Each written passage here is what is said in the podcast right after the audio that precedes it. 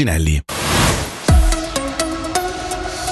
Ben ritrovati dalla redazione di Radio Ticino. Caso Ruag, Nicola Perà ha deciso di lasciare la carica di presidente del CDA dell'azienda ieri, in accordo con il Dipartimento federale della difesa e in seguito alla perizia del controllo federale delle finanze. Dall'analisi del CDF emergono carenze formali, oltre lacune organizzative, processuali e commerciali.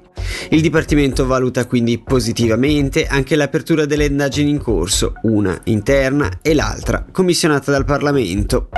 Ok, il Ginevra Servette si è laureato campione d'Europa.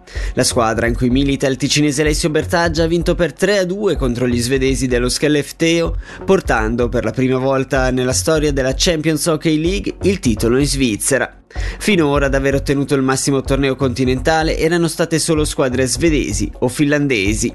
Il successo giunto in casa arriva a 10 mesi dallo storico primo campionato, vinto dai ginevrini.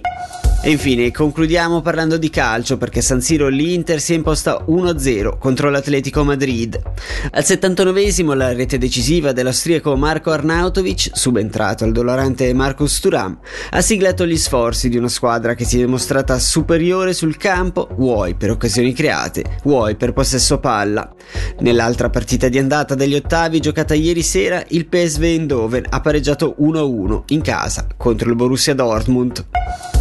Per quanto riguarda la meteo, il mattino sarà abbastanza soleggiato con un pomeriggio addensamento della nuvolosità a media e alta quota. Temperature massime a basse quote intorno ai 15 gradi. Dalla redazione per il momento è tutto, vi diamo appuntamento alle 8 con la rassegna stampa di Maurizio Canetta.